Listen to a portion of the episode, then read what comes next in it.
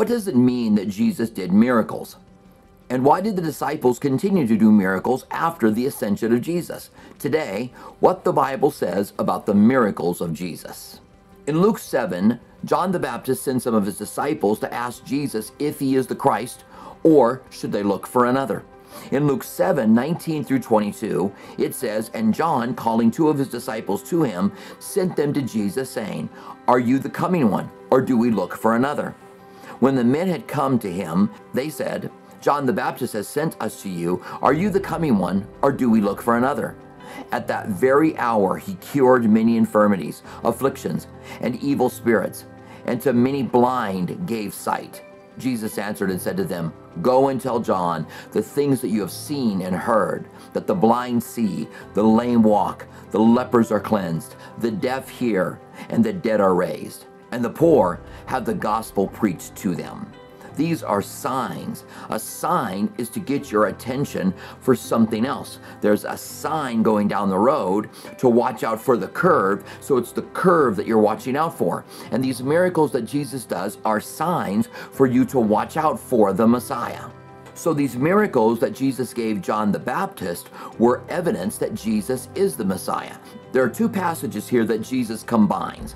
Isaiah 35, 4 and 6 is one of them, and it talks about the coming of the Messiah, not just his earthly ministry, but the overall aspect of him coming to the earth. And it says in verse 4 Say to those who are fearful hearted, Be strong and do not fear. Behold, your God will come with vengeance with the recompense of God. He will come and save you. Then the eyes of the blind shall be opened, the ears of the deaf shall be unstopped. The lame shall leap like a deer, and the tongue of the dumb sing. For the waters shall burst forth in the wilderness, and streams in the desert when he is going to come and save them, he does these miracles, and they are a sign that he is the Messiah, that he is the one who came. A sign causes us to look closer at something else. Now, he also says, the poor have the gospel preached to them. And this is Isaiah 61, 1 and 2, which Jesus read in the synagogue in Nazareth and said, Today, this is fulfilled in your hearing. It says, The Spirit of the Lord is upon me because the Lord has anointed me to preach good tidings to the poor. He has sent me to heal the brokenhearted, to proclaim liberty to the captives, and to open up the prisons for those who are bound, to proclaim the acceptable year of the Lord, and the day of vengeance of our God, to comfort all who mourn. So there, there's a section that the poor have the gospel preached to him. And that is part of the work that Jesus was going to do, preaching the gospel to the poor. Now, the Bible also tells us that if a prophet prophesies, but he also doesn't teach properly, that he teaches lies, that we are not to listen to him. So, miracles can be lying wonders and miracles. They are for us to take a closer look. Hebrews 2 3 and 4 says that God was giving us evidence. Listen to what it says. How shall we escape if we neglect such a great salvation, which at first began to be spoken by the Lord? And was confirmed to us by those who heard him. That's the eyewitnesses. And then it says, God also bearing witness both with signs and wonders and various miracles and gifts of the Holy Spirit according to his own will. Now, this is not just the ministry of Jesus, but it's the ministry of the apostles and disciples that followed after him.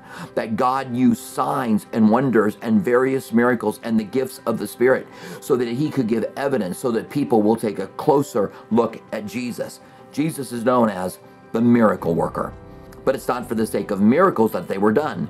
It was to take a closer look at the saving work of Christ on the cross. In Acts 2.22, we're told again what God was doing by Jesus doing miracles. It says, Men of Israel, hear these words. Jesus of Nazareth, a man attested by God to you by miracles, wonders, and signs, which God did through him in your midst, as you yourself also know. Again, they were signs, miracles, wonders to get the attention of people to see the Messiah. Some people, when they read of the miracles of Jesus, they just have trouble believing it because miracles don't happen every day.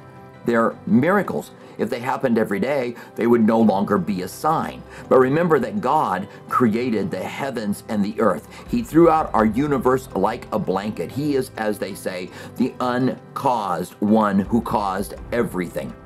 So Jeremiah 32 27 says, God also told us nothing is too hard for him. Once you believe that God created the world and the universe, then anything that God does, he can do for a sign to get our attention.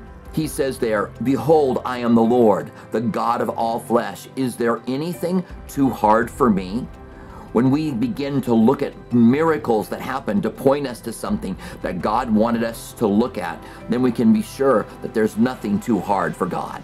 Now, one more passage for us to look at because not only did Jesus do signs and wonders himself, but he also did it through the disciples in the name of Jesus.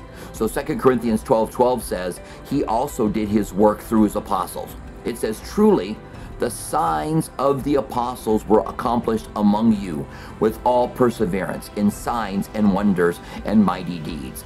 In other words, the apostles did miracles as well because God wanted a sign to point them to the apostles who were pointing to Jesus. And so, because of the miracle working aspect of the life of Jesus, we take a closer look at him and find that he can save those who put their trust in him. God bless you. We'll see you next time on Hot Topics.